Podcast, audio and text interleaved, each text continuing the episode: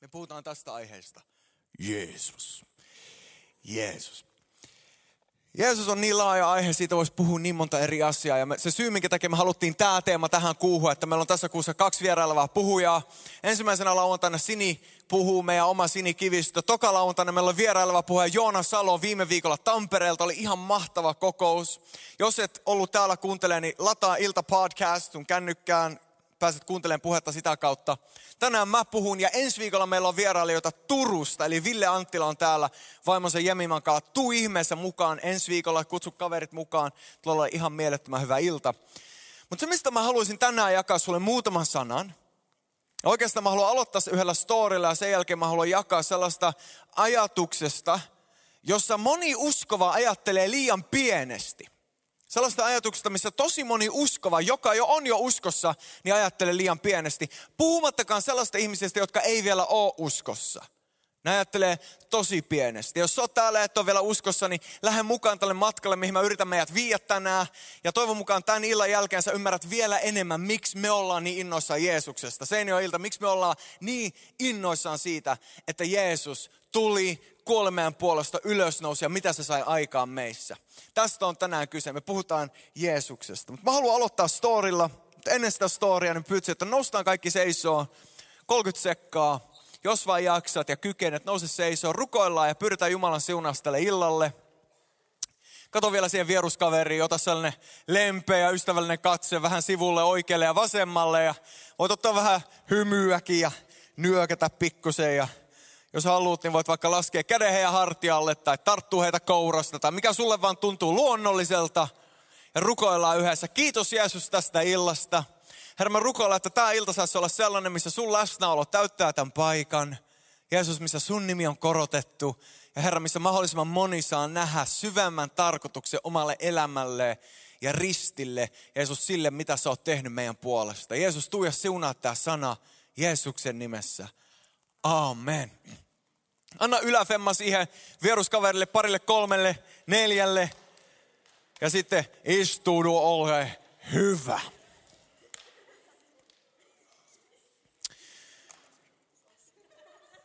Viikko sitten Mirja, eli Nean äiti, meidän tyttöjen mummo, oli ratsastamassa. Ja, ja, ja se oli ratsastamassa sellaisella hevosella, että se sanoi, että hankalin hevonen, mitä se on ikinä joutunut ratsastaa. Se oli ihan ärsyntynyt sen ratsastusreissun jälkeen ja se sanoi, että mä oikein pistin se hevosen muistiin.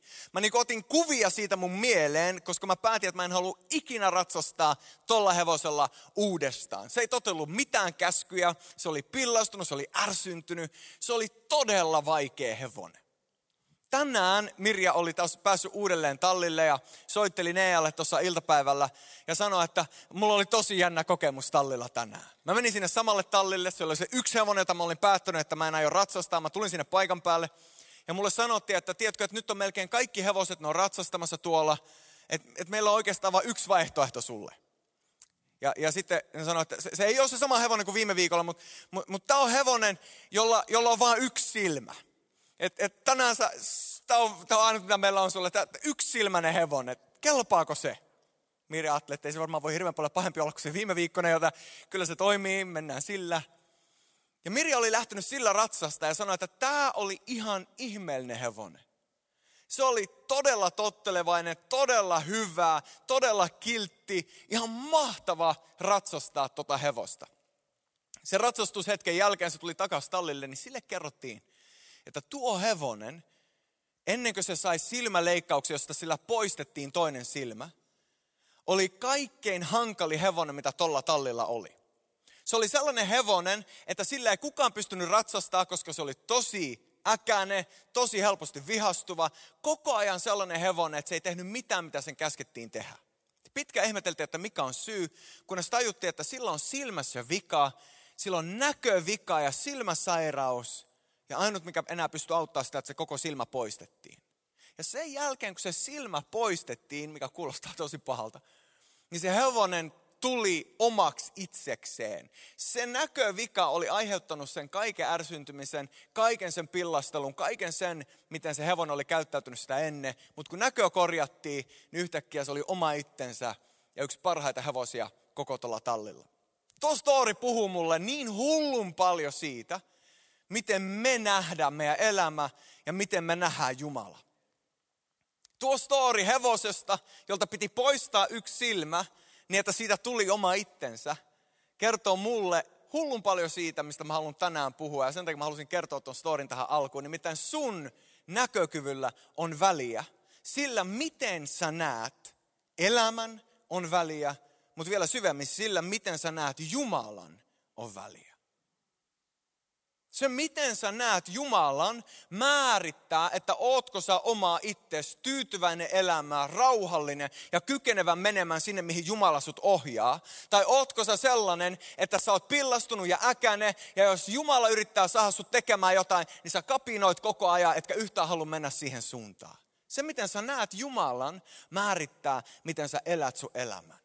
Ja tänään mä haluan keskittyä ristiin, mä haluan keskittyä kristinuskon peruspilariin. Mitä uskoon tulo saa aikaa?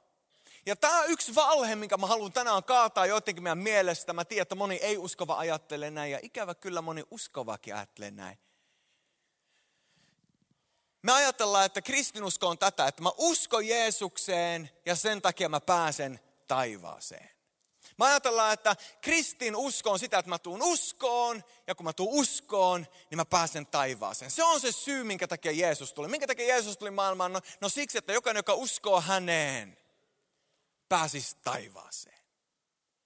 Jos me ajatellaan, että tämä on mitä kristinusko on, niin me rajataan Jumala ihan äärettömän pieneen lokeroon. Kristinusko on paljon enemmän kuin pääsylippu taivaaseen, mutta kuitenkin tosi moni ei uskova ajattelee näin. Ja todella moni uskovakin ajattelee, että tämä on se syy, miksi Jeesus tuli. Että uskomalla häneen mä pääsen taivaaseen. Mutta tiedätkö, että jos sä rajaat Jumalan tähän, niin sä rajaat sen, mitä Jumala sun elämässä voi tehdä ja sun elämän kautta voi tehdä ihan äärettömän paljon. Jos sä ajattelet, että tämä on pääsyy, miksi Jumala tuli, miksi Jeesus kuoli sun puolesta, niin sä missaat valtava iso osan siitä, mitä evankeliumit kertoo Jeesuksesta ja mitä Raamattu puhuu Jumalasta. Mä oon tavannut monia ei-uskovia, jotka ajattelee näin. Ne ajattelee, että Jeesus tuli siksi, että jos mä uskon häneen, niin mä pääsen taivaaseen. Niin miksi ihmeessä mä uskoisin häneen nyt? Mä voin elää ihan niin kuin mä haluan. Ja sitten kun mä oon 70 tai 80-vuotias, sitten kun mä oon kuolivuoteella, sitten mä uskon Jeesukseen ja mä saan sen pääsylipun taivaaseen. Oletko koskaan törmännyt tällaiseen ajatteluun? Jotkut sanoo, että ei vitsiläinen, miksi mun pitäisi tulla uskoa nyt? Koska jos Jeesus on vaan pääsylippu taivaaseen, niin mä voin elää ihan mitä mä haluan. Ja sitten just loppumetreillä mä käyn vaan laittaa leiman passiin ja kiitos Jeesus, halleluja. Mä pääsen taivaaseen. Jos me ajatellaan, että tämä on miksi Jeesus tuli, niin me rajataan Jumala ihan äärettömän paljon. Ja jos sä uskovana ajattelet, että tämä on pääsy, miksi Jumala tuli, niin sun uskoelämä tulee tavalla tai toisella olemaan rajattua. Se tulee olemaan sellaista, niin kuin tuo hevonen on kaksi silmää. Yksi silmä sulla tulee vetään toiseen suuntaan, ja sitten on se Jumalan silmä, joka vetää toiseen suuntaan, ja sulla on koko ajan kamppoilla, että vitsiläinen, kun mä haluaisin olla tuolla ja tehdä mitä maailma haluaa, mutta mun on kai pakko tehdä mitä Jumala haluaa, että mä pääsen joku päivä taivaaseen. Mutta uskossa ei ole kyse siitä, että sä vaan joku päivä pääset taivaaseen. Uskossa on kyse jostain paljon enemmästä ja paljon syvemmästä ja paljon suuremmasta. Taivas on osa sitä. Se on lopullinen päämäärä. Mutta Jumala haluaa sulle jotain jo nyt. Ja tätä mä haluan katsoa sunkaan hetken ajan tänään. Mä tiedän, että on lauantai. Mä tiedän, että osalla teistä on ollut pitkä viikko. Jos sä oot ollut vanhojen tanssissa tällä viikolla tai muuten vaan ollut rankka viikko takana, sä et välttämättä jaksa opetusta. Mä yritän käydä tämän läpi sellaisella tavalla, että sä saat tästä irti lyhyessä ajassa. Ootko vielä hereillä? Kato vieruskaveria ja sano, että jos sä kuuntelet tämän, niin sä voit löytää syvemmän tarkoituksen sun elämälle. Jos sä kuuntelet tämän, ei sun ole pakko sanoa sitä kaveri. Jos sä kuuntelet tämän, jos sä kuuntelet, kuuntelet, jos sä kuuntelet, lähde nyt kuuntele. Halleluja. Tiedätkö, että Jumalan suunnitelma ihmisille näkyy läpi koko raamatun. Jumalan suunnitelma sulle ja mulle näkyy alusta asti, ihan sieltä Eka Mooseksen kirjasta asti. Ja Jumalan suunnitelma, kun hän loi tämän taivaan, ei ollut, että hän saa luoda tänne ihmiset, jotka hän lopuksi vaan saa pelastaa taivaaseen ikuisuuteen. Jumalan suunnitelma alussa on tosi selkeä. Siellä sanotaan näin, eka Mooseksen kirjan luku 1, jakeet 27-28, että Jumala loi ihmisen omaksi kuvaksensa. Jumalan kuvaksi hän hänet loi. Mieheksi ja naiseksi hän loi heidät. Ja Jumala siunasi heidät ja Jumala sanoi heille, olkaa hedelmälliset ja lisääntykää, täyttäkää maa ja tehkää se itselleen alamaisiksi. Ja vallitkaa meren kalat ja taivaan linnut ja kaikki maan päällä liikkuvat eläimet. Eli kun Jumala luo ihmisen, niin hän sanoi, että mä oon luonut teille että Edenin puutarhan. Kuinka moni tästä on kuullut Edenin puutarhasta? Se oli se paikka, mihin Aadam ja Eva alun perin luotiin. Jumala sanoi, että mä oon luonut tämän alkuvaiheen teille täydelliseksi. Mun tahto on, että te otatte tämän, mitä mä oon tähän luonut, ja lähdette viemään sitä läpi koko maapallon. Mä haluan, että te otatte tämän, missä Jumala hallitsee täysin, missä on niin kaikki hyvin. Ja jos luet, mitä Jumala loi alussa maailman, niin, niin kaikki oli täydellistä. Jumala itse sanoi, että kaikki on hyvää. Ja Jumala sanoo ihmiselle, mä haluan, että te otatte tämän ja hallitsette maata. Eli menette ja viette tätä läpi koko maapallon. Lisääntykää, te ette kahdestaan pysty tähän, teitä pitää olla enemmän. Ja menkää yhdessä ja vallatkaa koko maapallo ja levittäkää tämä valtakunta koko maapalloon. Sen tulee vaikuttaa kaikkeen, kasvillisuuteen, eläinmaailmaan, kaikkeen mitä yhteiskunnassa ja ympäristössä tapahtuu. Eli Jumalan alkuperäinen suunnitelma on, Adam ja Eeva, hallitkaa koko maapalloa, niin että Jumala on kuningas ja Jumalan valtakunta täyttää koko maan. Meille sanotaan, että alussa Jumala oli niin lähellä ihmistä. Eka Moseksen kirjan luku 3 ja 8 sanotaan, että kun he kuulivat Jumalan kävelevän puutarhassa, he pystyvät kuulla, kun Herra Jumala käyskenteli, mahtava sana, käyskenteli paratiisissa. Eli oli aika ja Eva elämässä, missä Jumala oli niin lähellä heitä ennen syntiinlankemusta, niin lähellä heitä, että he pysty erottaa, että Jumala tulee tuolta. Miltä tämä näyttää? Mä joskus miettinyt tätä. Aika outoa. Mitä ihmettä? Että Jumala on kaikkialla läsnä oleva. Mitä tarkoittaa tämä, että he pystyy erottaa, että nyt Jumala on tulossa lähelle? Onko sulla ollut hetkiä, saanko mä kysyä sulta näin, onko sulla ollut hetkiä, Sä tiedät, että Jumala on kaikkialla läsnä oleva, Jumala on aina läsnä. Onko sulla ollut sellaisia hetkiä jossain vaiheessa elämää, että sä oot aistunut pahan läsnäoloa tai huonoa läsnäoloa tai ahdistusta tai jonkinnäköistä niin alaspainettua oloa? Monella teistä. Yhtä lailla, onko sulla koskaan ollut sellaista hetkeä, että sä aistit Jumalan läsnäoloa, rauhaa, rakkautta, lämpöä, tavalla tai toisella, että Jumala on lähellä? Tosi monella meistä on. Jumala on kaikkialla läsnä oleva, mutta hänen konkreettinen läsnäolo, se mikä me voidaan aistia ja tuntea, on todellista. Ja yhtä lailla kuin Jumala on kaikkialla läsnä oleva, niin hän haluaa olla konkreettisesti läsnä meidän keskellä meidän elämässä. Kun me puhutaan Jumalan läsnäolosta, niin me ei tarkoiteta aina sitä, että Jumala on kaikkialla, vaan me tarkoitetaan sitä, mikä tulee lähelle, joka muuttaa meidän sydämme, joka muuttaa meidän olosuhteet. Ja mä oon miettinyt Admia ja Eevaa. Seuraa hetki aikaa. Mä oon miettinyt Aadmia ja Eeva, että on syntiin lankemuksen jälkeen, heistä sanotaan, että he puki näitä vaatteita päälle ja meni piiloon, koska he pelkäsivät, että Jumala tulee silloin, kun he kuulivat, että Herra käyskenteli paratiisissa. Kun mä asuin kotona, niin meidän perheessä on kaksi kerroksinen talo. Itse asiassa mun vanhemmat asuu vieläkin siellä. Ja mun huone oli toka kerroksessa. Jollekin teistä mä oon joskus kertonut tämän story, Revival School-laisille, mä oon tainnut kertoa tämän joskus. Mä asuin toka kerroksessa, mun huone oli toka kerroksessa ja lauantai-iltasin mä tykkäsin valvoa hullun pitkään. Perjantaisin mä valvoin pitkään, lauantaisin mä valvoin pitkään. Lauantai-aamuisin, sunnuntai-aamuisin varsinkin mä nukuin pitkään. Kymmenen, yhteentoista, joskus yhteen tai kahteen iltapäivällä. Ja aina mä nukuin siihen asti, että joku mun perheenjäsenistä tuli herättään. Ja tiedätkö, mä opin ajan kuluessa, että kuka tulee mua herättää. Mä tiesin, kuka sieltä tulee. Mä tiesin, että jos äiti tulee, niin mä kuulen vaan koputuksen ovella. Okei, okay, se on äiti. Sen ei tarvinnut sanoa, että Pekka, vakna upp nu. Mä tiesin, että se on äiti pelkästä koputuksesta. Miksi? Koska mä erotin äitin koputuksen äänen mun pikkusiskosta ja mun isästä. Mun pikkusisko nimittäin on täynnä energiaa. Ja mä aina, jos pikkusisko tuli herättää mua, niin mä heräsin tähän. Eli joku juoksee rappusia pitki hullulla vauhilla yläkertaa ja sitten hakkaa ove. Pekka! Ei, Maike ääni on ihana. Pekka, vakna upp!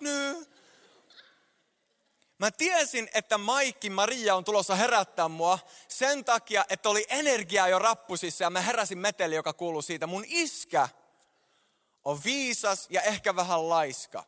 Se ei ikinä kävellyt rappusia ylös. Se tuli alakertaa just sille kohdalle, missä mun huone on ja koputti seinää. Kop, kop, kop. Ja se tiesi, että mä kuulen sinne yläkertaa ihan hyvin, kun se koputtaa seinää alakerrassa ja sitten kuuluu Pekka, herää jo. Mä tiesin, että iskä siellä on. Mä tunnistin koputuksesta tai rappusten äänestä, kuka tuli lähelle.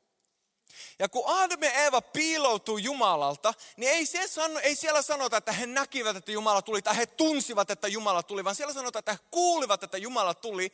Jollain tavalla ne aisti heti, Jumala tulee lähelle. Ja mä uskon, että ainut tapa, miten ne pysty heti se aistia, oli, että ne olivat kuulleet nuo askeleet monta kertaa ennenkin. Se syy, miksi mä pystyin erottamaan mun äiti, mun isästä ja mun pikkusiskosta, että mä olin kuullut heidän herättävän mut niin monta kertaa. Mä tiesin jo, kuka sieltä tulee. Aadamilla ja Eevalla oli niin syvä suhde Jumalan kanssa, että ne erotti askeleet. Ne erotti, nyt Jumala tulee lähelle. Eli Jumala alkuperäinen suunnitelma, kaksi pointtia. Yksi, hän halusi asua kansansa keskellä. Kaksi, Jumala halusi hänen täydellisen rakkauden vallan vaikuttavan koko maailmaa hänen valitsemien ihmisten kautta, Aarmi ja Eeva heidän jälkeläisten. Seuraatko? Eli Jumalan tahto alun perin oli elää ihmisten keskellä ja vaikuttaa koko maailmaa. Mutta tapahtui syntiin lankeemus, Aarmi ja Eeva epäonnistui, se ei toteutunut niin kuin sen piti toteutua. Ja sen takia Jumalan piti valita itselleen kansa. Jumala valitsi Abrahamin ja Abrahamin kautta Israelin kansan. Ja kun Jumala valitsee Abrahamin, niin hän valitsee kansan, jonka keskellä hän haluaa asua, ja kansan, jolle hän sanoo näin. Herra sanoo Abrahamille, lähde maastasi, suvustasi ja isäsi kodista siihen maahan, jonka minä sinulle osoitan. Niin minä teen sinusta suuren kansan, siunaan sinut ja teen sinun nimesi suureksi. Ja sinä olet tuleva siunaukseksi. Ja minä siunaan niitä, jotka sinua siunaavat ja kiroan ne, jotka sinua kiroavat. Ja sinussa tulevat siunatuiksi kaikki Sinusta tulee siunatuiksi kaikki, kaikki sukukunnat maan päällä. Eli Jumalan suunnitelma Israelin kansan kohdalla on ihan sama suunnitelma kuin oli armia Evan kohdalla. Hän haluaa asua kansan keskellä numero yksi. Ja numero kaksi, Jumala halusi hänen täydellisen rakkauden vallan vaikuttavan koko maailmaa hänen valitsevien ihmisten kautta. Jumalan suunnitelma Aadam ja Evan kohdalla, Jumalan suunnitelma Israelin kohdalla ei ollut pelastaa heitä johonkin tulevaan taivaaseen. Sille, että unohtakaa tämä maailma, mulla on jotain parempaa teille edessä. Ei, vaan Jumalan suunnitelma niin Aadam ja Evan kohdalla kuin Abraham ja Israelin kohdalla oli, mä haluan asua teidän keskellä ja mä haluan teidän kautta vaikuttaa, että mun rakkauden valta vaikuttaa koko maailmaan teidän ympärille niin, että mahdollisimman moni tulee siunatuiksi teidän kautta. Saatko kiinni? Seuraatko tähän asti? Tiedätkö, että tämä on se syy, miksi Jeesus tuli? Jeesus ei tullut tuomaan sulle pääsylippua taivaaseen. Se on meidän päämäärä, kyllä, taivas on todellinen, Jumala tulee siirtää meidät sinne. Mutta silloin kun me rajataan Jumala vaan siihen, että mä saan pääsylipun taivaaseen ja kerran mä pääsen täältä pois, niin tiedätkö minkälaista se vaikuttaa meidän elämässä? Meidän elämästä tulee sellainen, että me vaan odotetaan tulevaisuutta, sitä hetkeä kun me päästään täältä pois. Mä en tiedä, ootko sä koskaan kohdannut sellaisia uskovia, jotka ajattelee näin. Voi kun Jeesus tulisi jo takaisin. Pääsisin tästä ahdingosta. Voi kun Jeesus tulisi jo takaisin. Että mun ei tarvitsisi enää elää täällä. Tämä maailma tuhoutuu kuitenkin. Kaikki jää perkeleelle. Kaikki tämä palaa siitä huolimatta. Ootko tavan? Älä, ei tarvitse nostaa kättä. Mutta mut jos, oot, jos oot ollut uskossa pidemmän aikaa, sä oot voinut kohdata tällaista ajattelua. Ja tiedätkö, että kun mä kohtaan tuollaista ajattelua, niin mun sydän itkee, koska se kertoo mulle uskovasta, joka on rajannut sen, mitä Jumala voi tehdä tulevaisuuteen tämän elämän jälkeen. Ja ne elää ajatellen, voi kun mä pääsisin jo taivaaseen, voi kun mä pääsisin jo taivaaseen. Ja mä uskon, että Jumala kävelee niiden rinnalle ja ajattelee, voi kun mä voisin toimia sun kautta sun ympärille ovelimisten ihmisten keskellä. Voi kun mä voisin antaa sulle luovuutta ja uusia ideoita, uusia lauluja, uusia tansseja, uusia kirjoja. Voi kun mä voisin antaa sulle uusia yrityksiä, poliittisia ajatuksia, uusia luovuksia, niin että maailma voisi olla parempi paikka, niin että mun valta ja rakkaus voisi vaikuttaa kaikkiin, niin että ne tulisi tuntemaan, että Jeesus on Jumalan poika, joka kuoli meidän puolesta, niin että meillä olisi ikuinen elämä kerran taivaassa, mutta päämäärä ei ole vain taivas, vaan päämäärä on sun ympärillä olevat ihmiset. Että Jumala saisi koskettaa niitä sun elämän kautta. Jos meistä tulee uskovia, jotka vaan odotetaan taivasta, ja mä ajatellaan, että Jeesus tuli, että mä kerran pääsen taivaaseen, niin me menetetään valtava osa siitä, miksi Jeesus tuli. Jos Jumalan tahto olisi vaan, että sä pelastut ja pääset taivaaseen, niin sillä hetkellä, kun sä tulet uskoon, sä olisit valmis. Ja Jeesus voisi vaan nostaa meidät taivaaseen. Ai sä tulit uskoon, pff, tuu kotiin. Ai sä tulit uskoon, pff, tänne vaan. Ai sä tulit uskoon, pff, siitä mennään. Mutta tiedätkö, että se syy, miksi Jeesus tuli, olisi, että Jumala voisi asua kansansa keskellä ja sun kautta levittää hänen rakkauden valtaa, missä ikinä sä liikut. Jumalalla on suunnitelma sun elämää varten. Ja se suunnitelma on valtava hyvä. Ja siihen suunnitelmaan liittyy, miten se elämä, jonka hän on sulle antanut, voi vaikuttaa muihin sun ympärillä oleviin. Sun kohtaamisten kautta, sun arkisten kohtaamisten kautta. Tämä on se syy, miksi Jeesus tuli. Jeesus sanoo itse monta kertaa todella monta kertaa. Ja me missataan se niin usein, varsinkin jos meillä on tämä kerran vaan, kun mä pääsen taivaaseen, tämä maailma tuhoutuu joka tapauksessa, tällä ei ole mitään väliä. Antikristus tulee hallitseen täällä, minä olen Kristuksen oma. Olen taivaan kansalainen, en kuulu Suomeen enkä Ruotsiin enkä mihinkään muuhunkaan. En minä ikinä äänestä missään vaaleissa tai yritä vaikuttaa millään tavalla ympäristööni, kunhan minä vaan pääsen vapauteen, Kristuksen helmaan. Ja tiedätkö, se on kauniilta kuulostava ajatus. Se on todella kaunilta kuulostava ajatus. Ja mun sydän särkyy, kun mä kuulen monia, ketkä sanoo mulle, että Pekka, kun sä puhut niille nuorille, niin sun pitäisi puhua niille taivaskaipuusta. Ja mä ymmärrän, mitä ne tarkoittaa sillä.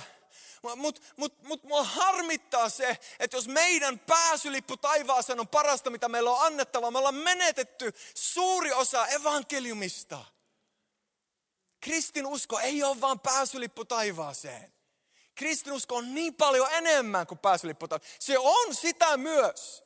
Ja sä voit laittaa passin taskuun ja elää vaan itsellesi ja kerran astua taivaaseen, mutta sun köyhä elämä on.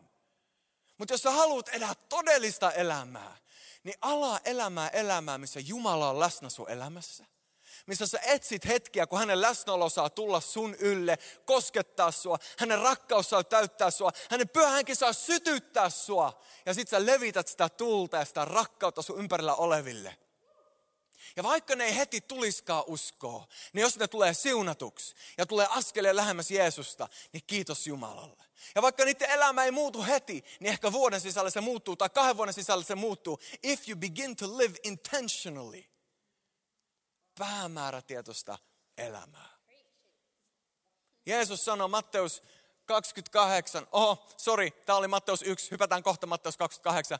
Tässä sanotaan, kun Jeesus syntyy, että katso, neitsyt tulee raskaksi ja synnyttää pojan ja hänelle annetaan nimeksi Immanuel. Se merkitsee, Jumala on meidän kanssamme. Tämä on evankeliumin ydinsanoma, Jumala meidän kanssa. Jumala meidän kanssa. Matteus 28, Jeesus sanoo näin, minulle on annettu kaikki valta taivaassa ja maan päällä. Menkää siis ja tehkää kaikki kansat minun opetuslapsikseni. Kastakaa heitä isä ja poja pyhän nimeä, opettakaa heitä noudattamaan kaikkia, mitä minä olen käskynyt teidän noudattaa. Ja katso, minä olen teidän kanssanne kaikki päivät maailman loppuun asti. Jos meillä olisi aikaa, mä näyttäisin sulle kymmeniä, kymmeniä raamatun paikkoja Uudesta testamentista. Siellä puhutaan siitä, miten me ollaan Jumalan temppeli, miten pyhänkin asuu meissä. Miten Jumala haluaa asua kansansa keskellä. Toka korintalaiskirja luku 6. Niin monta eri paikkaa, missä me nähdään tämä totuus. Jumala haluaa elää sun kanssa. Jumala haluaa elää sun kanssa, sinussa, meidän keskellä. Ja Uusi testamentti on täynnä raamatun paikkaa siitä, miten Jumala haluaa sun kautta vaikuttaa sun ympäristöön. sun koululuokkaan, sun kavereihin, sun työpaikalla, siellä missä sä oot sun kotona. Ehkä sä oot kotiäiti tai koti-isä, sulla on pieni ympyrä, muutama ystävä, kenen kanssa pidät yhteyttä. Tai ehkä sä oot koulussa ja sulla on satoja Instagram-seuraajia. Tai, tai sulla on, sä, sä oot jollain tavalla vaikuttamassa koko yhteiskuntaan sun työpaikan kautta, riippumatta mikä sun olosuhde on. Niin ihan jokaisen meidän kautta Jumala haluaa olla läsnä sunkaa ja haluaa, että hänen täydelle rakkauden valta vaikuttaa koko maailmaan sun kautta. Koko sun maailmaan sun kautta. Tämä on Jumalan suunnitelma. Tämä on se syy, miksi Jeesus tuli. Ei vaan pääsylippu taivaaseen. Me kyllä ollaan matkalla sinne ja se tulee olemaan mahtavaa. Mutta jos sä keskität kaiken sun energian siihen, niin sä menetät jotain todella olennaista. Elsa, tulisiko pianoa? Mä pyysin Elsaa tuohon näyttää meille tämän periaatteen.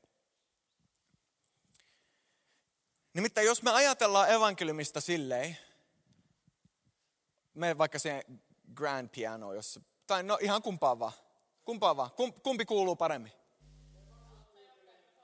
Me flygelille, me flygelille.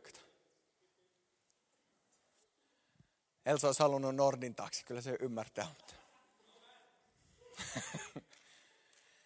Jos sä ymmärrät Jumalan valtakunnasta vaan pienen totuuden, eli että Jeesus tuli pelastaa meidät taivaaseen. Jos, jos tämä on se, miten paljon sä ymmärrät evankeliumia, että Jeesus tuli, että mä pela, pääsen, pelastun ja pääsen taivaaseen. Jos sä rajoitat evankeliumi vaan tähän, niin se on vähän niin kuin yhdellä sormella pianoa soittamista. Se kuulostaa ihan hyvältä, soita vaan Elsa.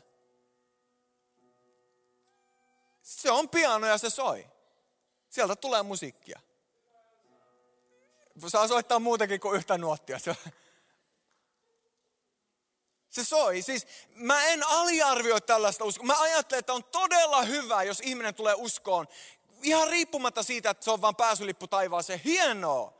Mutta mä rukoilen, että sun kuva Jumalasta voisi laajentua ja että sä voisit ymmärtää, että Kristus on niin paljon enemmän kuin vaan pääsylippu taivaaseen. Ota muutama sormi lisää siihen, Elsa. Sä voit vain jatkaa soittaa koko ajan taustalla. Muutama sormi lisää. Mitä enemmän sä ymmärrät Jumalan pelastussuunnitelmaa, että kyse ei ole vaan siitä, että meidät viedään joku päivä ikuisesti Jumalan luo. Mitä laajempi kuva sulle tulee, ja ota nyt vaikka kaikki kymmenen sormeen mukaan, Elsa. Soita vaan vapaasti jotain. Eikö rupea kuulostaa vähän paremmalta? Eikö rupea kuulostaa vähän laajemmalta? Jos sä rajoitat sun kuva Jumalasta, ja sun kuva Jumalasta on se, että kun mä vaan kerran pääsen taivaaseen, niin silloin sä oot niinku se hevonen, jolla oli ne kaksi silmää, että sulla on toinen silmä, joka ajattelee, että no mitä varten mä täällä vielä maan päällä on. Ja sä näet kaiken sen, mitä maailma tarjoaa, ja sulla on sellainen, että no mä haluaisin tota. Ja sit sä koet, miten Jumala puhuu sulle, että hei, mulla on parempi tie niin sulla on sen, sellainen fiilis, että mikä ihmeen parempi tie. Että sulla on vaan pääsylippu taivaaseen, että kerran mä pääsen kotiin, mutta mut entä nyt täällä? Ja silloin sä oot sellainen hevonen, niin kuin se jolla oli sairas katse. Että sä haluat poiketa oikealle ja vasemmalle, etkä oikein halua olla johdatettavissa. Mutta jos sä annat Jumala muuttaa sun näkökulmaa ja näkökykyä ymmärtämään, että kristin uskossa on kyse paljon syvemmästä – kuin vaan siitä, että sä kerran pääset taivaaseen. On kyse siitä, että Jumala on tullut maan päälle. On kyse siitä, että Jeesus haluaa olla läsnä sun elämässä päivittäin. On kyse siitä, että Jumala haluaa hänen läsnäolon täyttävän sun sydäntä. Niin tiedätkö, sun katse rupeaa korjaantumaan.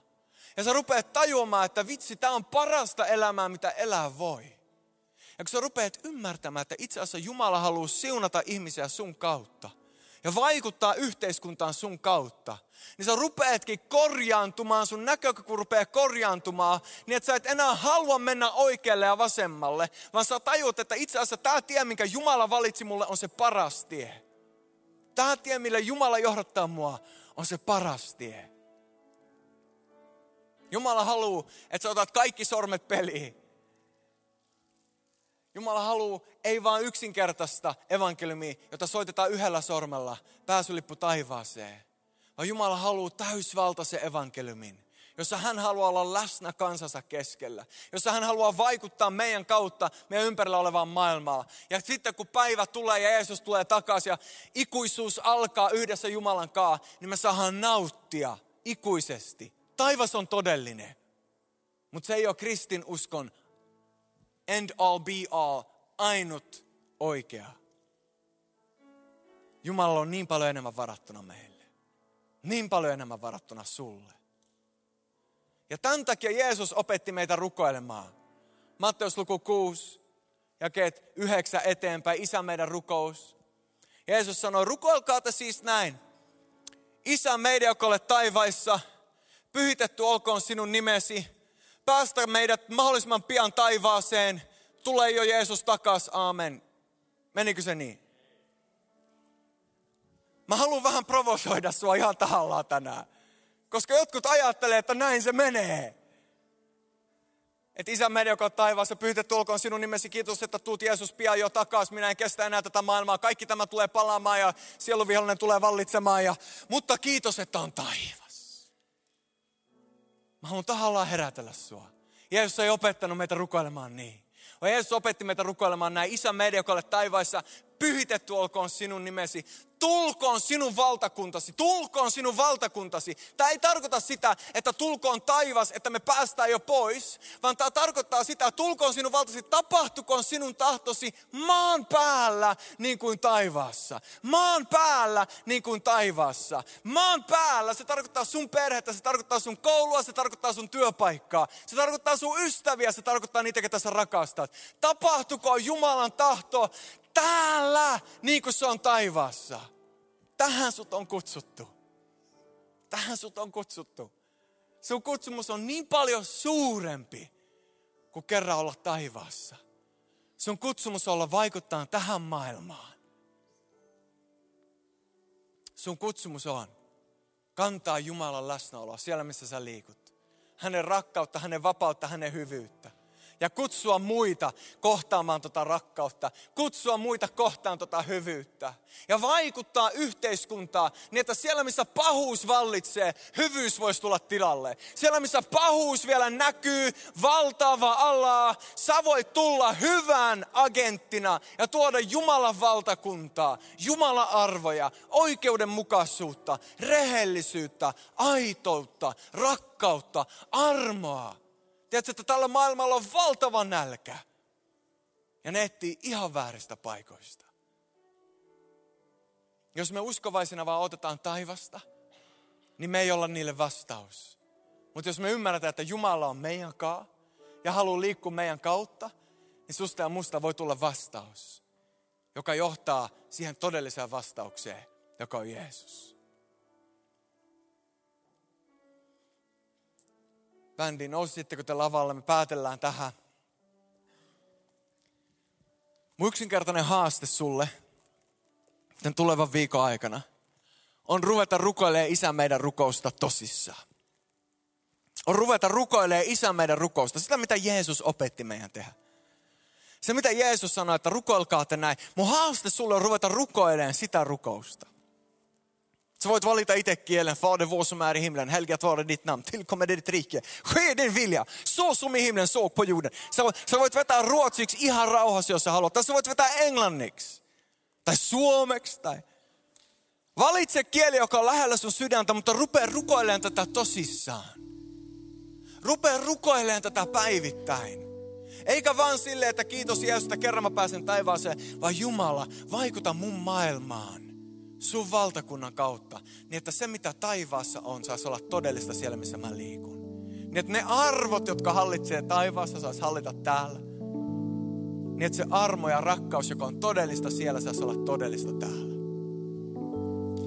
Tiedätkö, että jos tämä saa toteutua, niin meillä on vallankumous meidän käsillä. Jos tämä saa toteutua meidän elämän kautta, mieti jos jokainen Seinäjoella asuva uskova. Miten paljon uskovia Seinäjoella on? Mitä te veikkaatte? Aika monta. Olisiko, olisiko 5000 uskovaa? Uudesti syntynyttä uskovaa. Kuinka moni uskoo, että on 5000 Seinäjoella? Kuka uskoo, että on enemmän kuin 5000? Kuka uskoo, että on vähemmän kuin 5000 uskovaa Seinäjoella? Okei, okay, eli ainakin 5000. Ei, keksit, leikitään yhdessä jo, että on 5000. Onko ok, jos me leikitään, että 5000? Onko ok? Ihan vaan kuvitella. Kuvittele hetken mun, kuvittele, kuvittele, kuvittele. Mä, mä ymmärrän, että sulla on mielikuvitus, sä osaat kuvitella, se on ihan ok. Itse asiassa Jumala antoi sulle mielikuvituksen, sä voit käyttää sitä. Kuvittele, jos 5000 uskovaa Seinäjoella. Kaikki 5000. Ei enää unelmoi siitä, että voiko mä pääsin taivaaseen. Pois täältä paskasta. Mitä jos 5000, mitä jos 5000 uskovaa rupeisi elämään tätä todeksi? Mitä jos kaikki 5000 uskovaa rupeisi elämään niin, että Jeesus tuli tänne maan päälle siksi, että Jumala haluaa suhteen mukaan. Jumala haluaa olla lähellä mua. Ja Jumala haluaa, että hänen valtakunta leviää mun kautta, mihin ikinä mä menen. Miltä sä luulet, että niiden työpaikat rupeisi näyttää? Miten pitkään sä luulet, että tämä menisi aikaa ennen kuin Seinäjoen ilmapiiri rupeisi muuttumaan? Ennen kuin tämä kaupunki rupeisi heräämään? Ennen kuin ihmiset rupeisi sanomaan, että noissa uskovissa oikeasti on jotain? Ne on aina sanonut, että Jeesus on vastaus ja mä oon aina sanonut, että haha, neljä kertaa neljä, kerropa kuule. Mutta nyt mä rupean näkemään, että ehkä Jeesus onkin vastaus. Ehkä tässä onkin jotain. Mitä jos kaikki 5000 Seinäjoella rupeisi elämään tätä todeksi? Mieletöntä. Mä uskon, että tämä kaupunki kääntyisi ympäri kymmenessä vuodessa. Tämä kaupunki olisi keskus, Jumalan kirkkauden keskus. Ja mä uskon, että Seinäjoki on tarkoitettu olla sitä. On aika lopettaa unelmoimaan tulevasta taivaasta ja alkaa rukoilemaan Jumalana taivaan tulla siellä, missä mä liikun. Tuodaan sitä vähän lähemmäs meitä. Mitä jos me Ehkä 150 Seinio iltalaista, 120, kuinka monta meitä täällä on tänään on. Illan väki. Miten jos me, meidän koulussa, meidän työpaikoissa, ruvettaisiin elämään tätä todeksi. Meidän perheen keskellä ruvettaisiin elämään tätä todeksi. Mitä sä luulet, että todistukset vois olla viikon päästä, kahden viikon päästä, vuoden päästä, kahden vuoden päästä?